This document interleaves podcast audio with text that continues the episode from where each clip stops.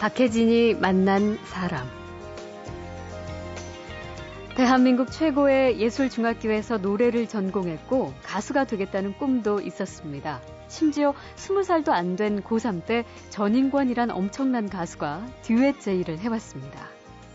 아, 참 노래 잘하시네요. 어, 어, 너무 좋아요. 막 박수 쳐주고. 칭찬하셔서. 네, 그러니까 이제 저는 뭐 또 그때 동네에서 좀 껌 좀 씹었기 때문에 뭐, 어, 뭐, 뭐 속으로 당연하지 뭐 예, 이제 예. 이러면서 우리 음악을 같이 한번 해봐요. 예. 라고 아주 자연스럽게 저한테 프로포즈를 하시더라고요. 네. 그래서 뭐 속으로 음, 음. 당신쯤이야 내가 네. 어, 함께 해주지. 예, 그러면서 접수해주지. 어,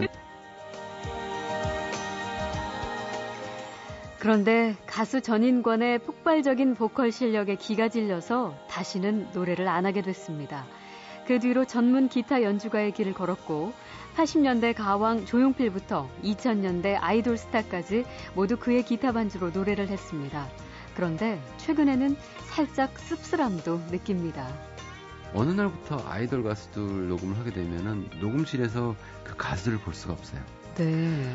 그 녹음을 하는 과정에 그 친구들은 연습실에서 안무를 연, 연습하거나 노래를 연습하거나 그러니까 너희들 돌아다닐 시간 없어요. 연습해.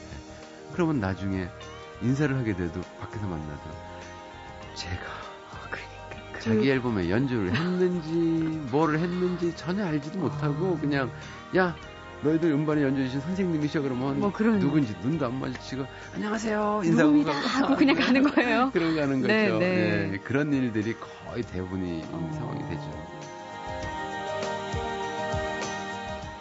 기타 하나로 대한민국 대중음악의 독보적인 존재가 된 남자. 그의 기타 이야기가 곧 이어집니다.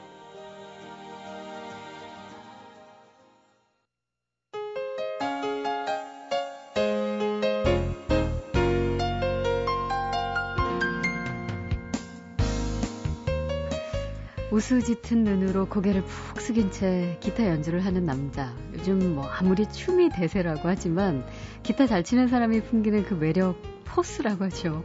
아마 지금 30대 이상인 분들은 굳이 제가 설명을 하지 않아도 그 분위기를 아실 겁니다. 오늘 만나는 손님의 이름은 우리나라에서 나온 가수들의 음반에 거의 다 쓰여 있습니다. 대한민국 최고의 기타 세션, 올해로 데뷔 30주년을 맞는 전설의 기타리스트 함춘호 씨를 어제 이어서 다시 만나겠습니다. 어서 오십시오. 반갑습니다. 네. 어, 오늘은 더 안정이 되네요. 어제 이어서 또 출연하게 되니까 네, 어, 네. 너무 마음이 편합니다. 아유, 네. 다행입니다. 저희가 이제 어제까지는 데뷔 전까지의 생활에 대해서 좀 여쭤봤어요. 네, 네. 근데 데뷔 이제 올해로 30주년이라고 하니까 음, 음. 그러면은 1981년이 네, 81년도가 데뷔년? 제가 기타를 메고 녹음실에 들어간 첫 해가 됩니다. 예. 네. 아, 음. 벌써 그러니까 사실 70년대 후반부터 어떻게 보면은 이미 그러니까 아마추어 세계를 뛰어넘어서서 이제 음. 프로의 세계에 몸 담았었다 이렇게 얘기를 할 수 있잖아요. 왜 그때 전인권 씨하고 듀엣하신 적 있으시죠? 79년도 어, 말에 고3 때인 것 같아요. 아. 고3 때그 너무 노래를 하고 싶어서 예. 기타 하나 달랑 메고 어, 프로의 세계로 뛰어들었는데 처음으로 만난 선배님이 전인권 선배님이었고요. 네. 그 선배님이 되게 재밌으세요. 음. 되게 재밌으시고 외향으로 보이는 것이 예. 좀 험악해 보이고 체격 때문에 아무래도 어, 그러신가 봐요. 눈빛도 그렇고 노래하는 포스에 많이들 신뢰하시는데 예. 정말 다정다감하세요. 음. 그리고 말도 재밌게 하시고. 예.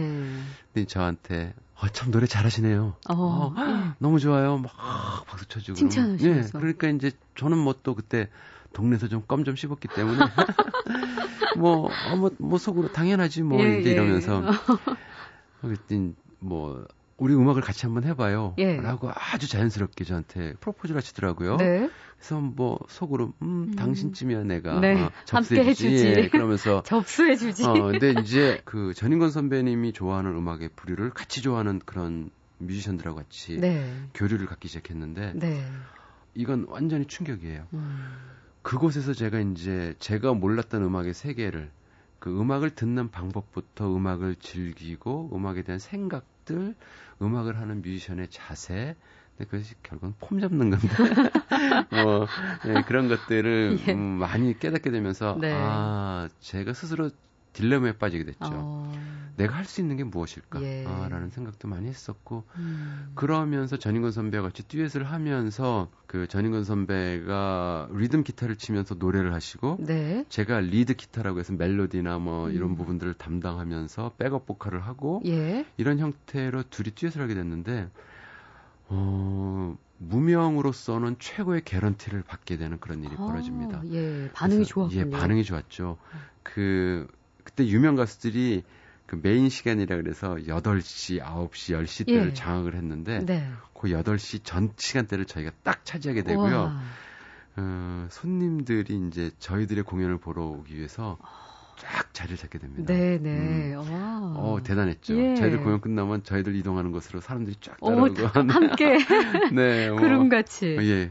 그때 시간들을 저는 진짜 잊을 수 없습니다. 음. 너무 좋고. 근데 그 전인권 씨하고 음악적 교류가 쭉 이어지진 않았나 봐요. 음. 왜냐면은 아니면 들국화 멤버로서 계셨을 음, 텐데. 짧은 시간이었고요. 예. 그러다가 욕심이 생기니까 저는 그 그룹 사운드라는 걸 해보고 싶었어요. 아, 예. 그래서 이제 들국화의 기본이 되는 팀을 한번 해봐 저희가 음. 하게 돼요. 네. 그래서 전인근 선배 저 그다음에 그때 들국화를 이뤘던 허성욱이라는 음. 친구 그때의 들국화 멤버들과 거의 같이 한 6인조 정도의 팀을 이뤄서 어, 팀을 짜서 81년도에 강원도 강릉에 네. 어, 고고 클럽에 가서 예. 연습을 하게 되는데 저희가 춤을 출 수 없는 음악을. 그때 팀 이름이 뭐였어요? 팀 이름도 없었던 것 같아요. 팀 이름도 예, 없이. 그래서 춤을 출 수 없으니 업주로부터 바로 쫓겨나게 되죠. 올라오면서 네. 저는 팀에 대한 열망이 좀 갈망이 심해서 예, 예. 전 팀을 해보겠다고 이제 공식적으로 얘기를 하고 그 전인권 씨랑 음. 헤어지게 되고 전인권 씨는 제 후배인 어, 허성욱 군과 그다음에 최성원 선배와 같이 3인조로 연주를 하기 시작하다가 네. 멤버를 영입을 해서 만든 것이 이제 들국화가 되는 거죠. 아. 예. 들국화가 만들어지는 초기 단, 단계에 제가 같이 함께 했습니다. 예. 네. 근데 이제 어제부터 사실 그 노래에 대한 갈증이랄까요? 왜냐하면 중학교 때까지는 전공이 노래셨으니까 노래를 계속 하고 싶은 그 열망이 있으셨던 것 같은데 하고 싶은 열망은 있었죠. 근데 전인근 선배 때문에 제가 닫았는데 이젠 스스로 다쳐버렸죠. 열, 열기가 너무 힘들죠. 그래서 그때 그냥 기타 연주로 기타, 가자 완전히 굳힌 거예요? 음, 그렇게 됐습니다. 예. 잘안 되더라고요. 음. 그 녹음실에 생활해서 기타를 연주하게 되고, 그러면서 제가 어, 잠시 녹음실에 생활을 접고 지방으로 돌다가 시인과 춘장의 하덕규 씨를 네. 만나게 됩니다. 제가 그게 집, 80년대 초반쯤 80년대 초반이었죠. 되죠? 네. 네. 어, 지방에 있을 때 하덕규 선배가 와서 곡을 쫙 열 곡을 만들어 놓은 걸 들려주면서 내가 이러이러한 곡들이 있다. 나는 요번에 이런 곡들로 음반을 내려고 한다. 네. 너 같이 해줄 수 있겠니? 예. 그래서 내가 그럼 노래해봐라. 예. 밤새 호텔 방에서 노래 쫙 근데 깜짝 놀랐어요. 너무 네. 좋고 그래서 어, 예. 그래? 예. 그럼 내가 가마. 그리고 바로 그날로 제가 일하던 곳에서 악기를 탁 싸가지고 아. 야반 도주를 하게 됩니다. 예, 예. 그딱 악기를 싸들고 서울로 올라와서 어, 한 6개월간 팀을 꾸려서 연습을 해서 예. 저희가 녹음을 딱 하게 되는 것이 음, 시인과 천장 사랑일기 음. 매 뭐 가시나무. 가시나무는 예. 그 다음 앨범입니다. 그 다음인가요? 네. 음. 그 앨범을 내고 앨범을 내고 한 6개월 정도 활동을 하게 됩니다. 예. 그러다가 음악적인 어, 견해 차이로 하덕기 씨와는 헤어지게 되죠. 네. 그래서 하덕기 씨는 시인과 춘장이라는 이름을 계속 유지하게 되고 어. 저는 완전히 녹음실 전문 연주자로 아. 방향을 선회하게 되고 길을. 네. 음. 그러면서 저는 지속적으로 한 번도 한눈 판적 없이 예. 계속 어, 녹음실에서 헤드폰을 쓰고 작업을 하는 음. 그런 전문 연주인의 길을 들어서게 됩니다. 그러셨군요. 네. 그 아까 약간 음악적인 견해 잘 음. 말씀하셨는데 그 그런 부분을 봤어요. 시인을 하고 싶은데 사람들이 자꾸 촌장을 하라고 했다. 이 시인과 촌장에서 웃으면서 얘기는 하지만요. 예. 실은 많이 아팠어요. 기분이. 이게 무슨 뜻이에요? 시인을 글쎄요. 하고 싶었는데 자꾸 촌장을 하라 한다. 하덕규 선배는 외형이 참 여성스러웠어요. 네.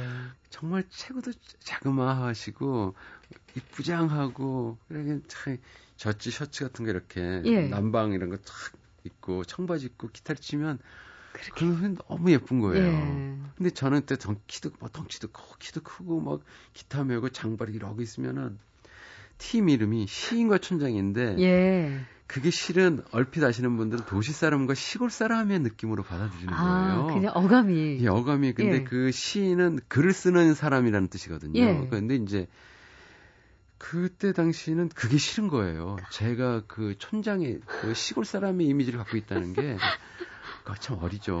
어리고. 그 쉽게 말해서 하드캐 씨만 좀 멋져 보이는 어, 그렇죠. 그게 싫었던 거죠. 싫었던 거죠. 예, 예. 이제는 뭐, 아, 뭐 자연스럽게 구분을 받을 수 있는데 그땐 그게 싫더라고요. 그래서 그 싱어 촌장에 대한 의미가 있습니까? 누가 물어보면은 어... 그 물어보는 사람 그다음부터 나의 적이야. 아, 그래요? 아, 두 번 다신 그 사람과 친해지고 싶 싶은 그런 기억이 없어요. 아, 네. 그런 추억이 있습니다. 네. 아, 저 친해지고 싶은데 괜히 질문 드려가지고. 아, 지금은 다 잊었습니다. 네, 네.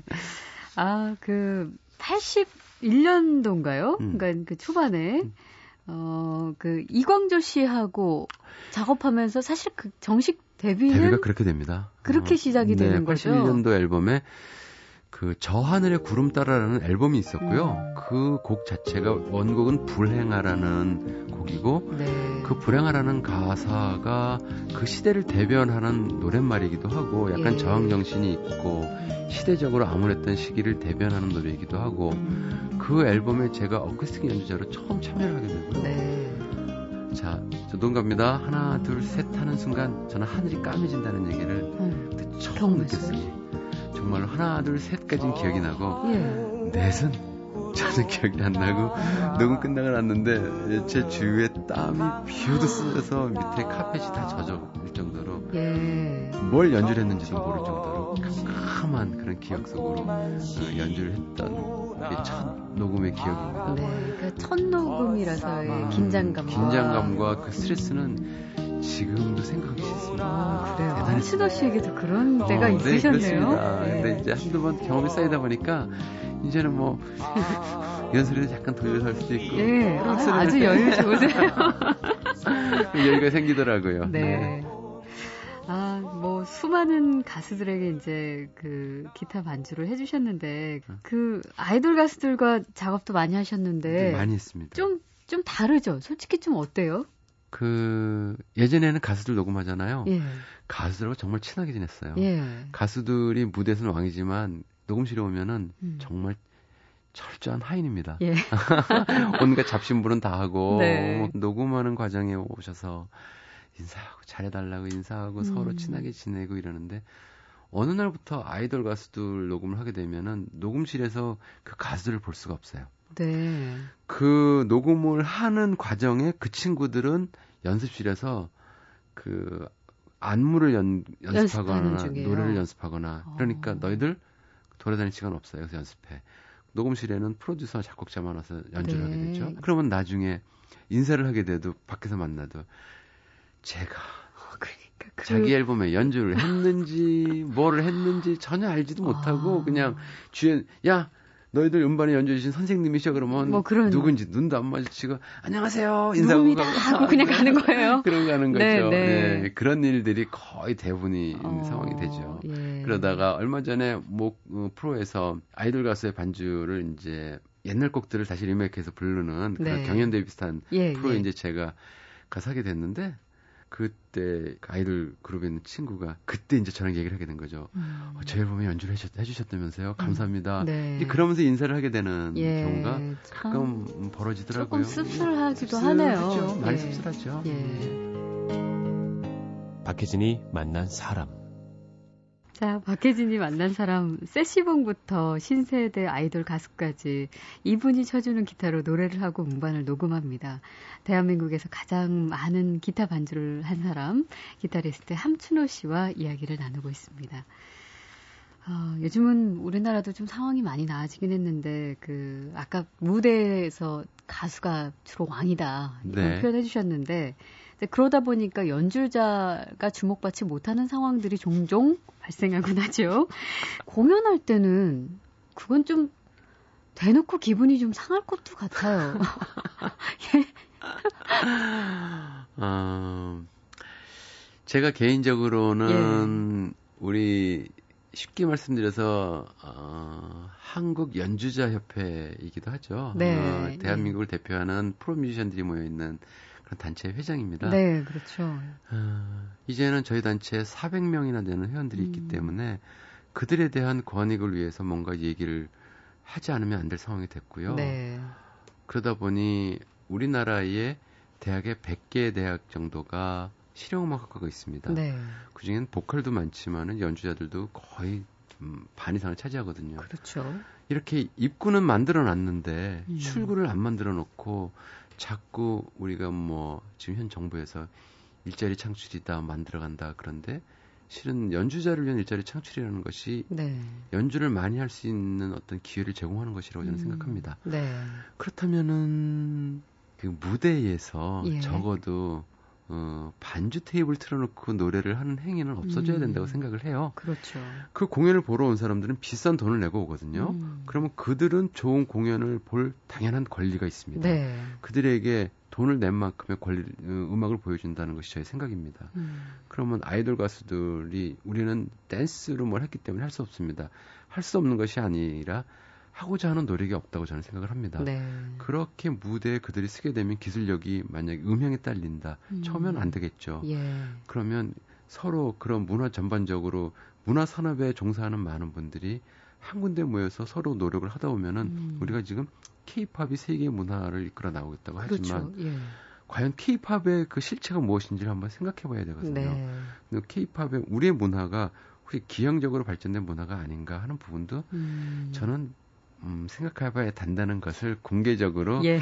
어, 어느 신문에서 한번 크게 한번 어, 떠든 적이 있습니다. 예, 아, 네. 예, 뭐 아니 실제로 뭐 마무리는 또 아주 아주 차분하게 해주셨지만 이제 지난 6월에 서울 올림픽홀 개관 공연 성대하게 열렸었는데 네. 그 공연 이후에 그 트위터 하시죠? 네, 예, 거기에 글을 올리신 적이 있더라고요. 네. 참 이런 거 너무 마음이 아프고 음. 가슴이 답답하다. 이 가창자만이 대중음악인가 예, 예. 그런 글을 올려서 화제가 되기도 했습니다. 음. 연주자들이 소리를 내니까 음. 조금씩 관심을 갖는 부분들이 생기더라고요. 그래서 네. 조금은 피곤하지만 예. 제가 힘이 닿는 만큼 좀 소리를 조금 높일 필요가 있겠구나 하는 음. 생각을 갖게 됐고 네. 가능하다면은 좀 너무 어, 거칠지 않게 네. 좀 어, 표현을 해보려고 하고 있습니다. 네. 네.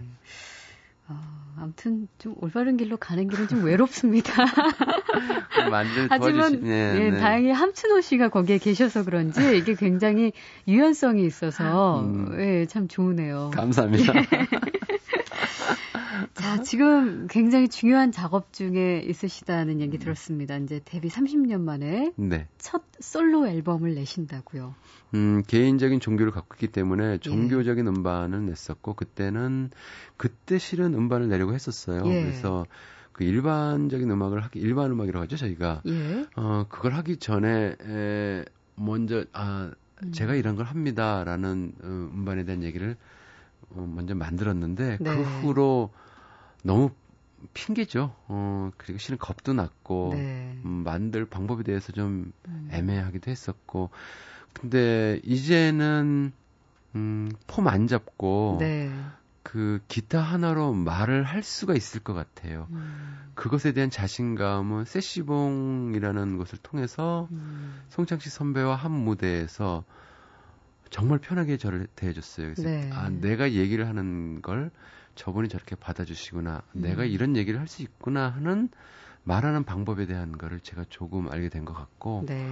그런 자신감을 통해서 그래 폼 잡지 말고 예. 그냥 할 수 있는 말을 그냥 하자라는 음. 결론을 얻어냈고 음. 올 해를 말을 목표로 지금 하나 하나씩 음반을 준비하고 있습니다. 아. 지금 거칠지만 스케치가 되어 있는 상태고요. 예. 스케치가 끝나면 이제 바로 녹음에 들어갈 예정입니다. 기대됩니다. 네. 감사합니다. 혹시 그 이번 그 첫 솔로 음반에 네. 노래도 오랜만에 그 갈증을 음, 풀어주시나요?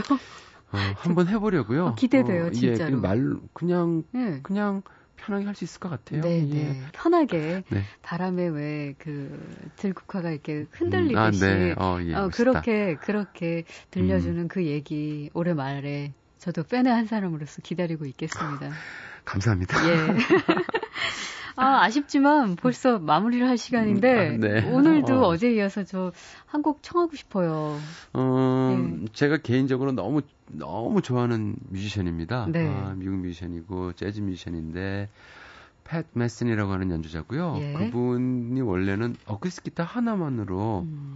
A Map of the World라는 영화의 동명 타이틀로 만들어진 곡입니다. 아. 어, 우리말로 하면 세계 지도가 되기도 하겠는데 네, 예. 그 곡을 연주하면서 제가 음, 개인적으로 많이 생각을 갖게 되는 그런 연주곡이기도 음. 하고 그래서 저는 저 나름대로 곡을 약간 분위기를 바꿔서 연주를 해보려고 합니다. 네. 그거 보내드리겠습니다. 예, 오늘도 역시 음. 건반 연주에는 공민 씨가 네, 부탁드리겠습니다. 함께 해주시고요. 네.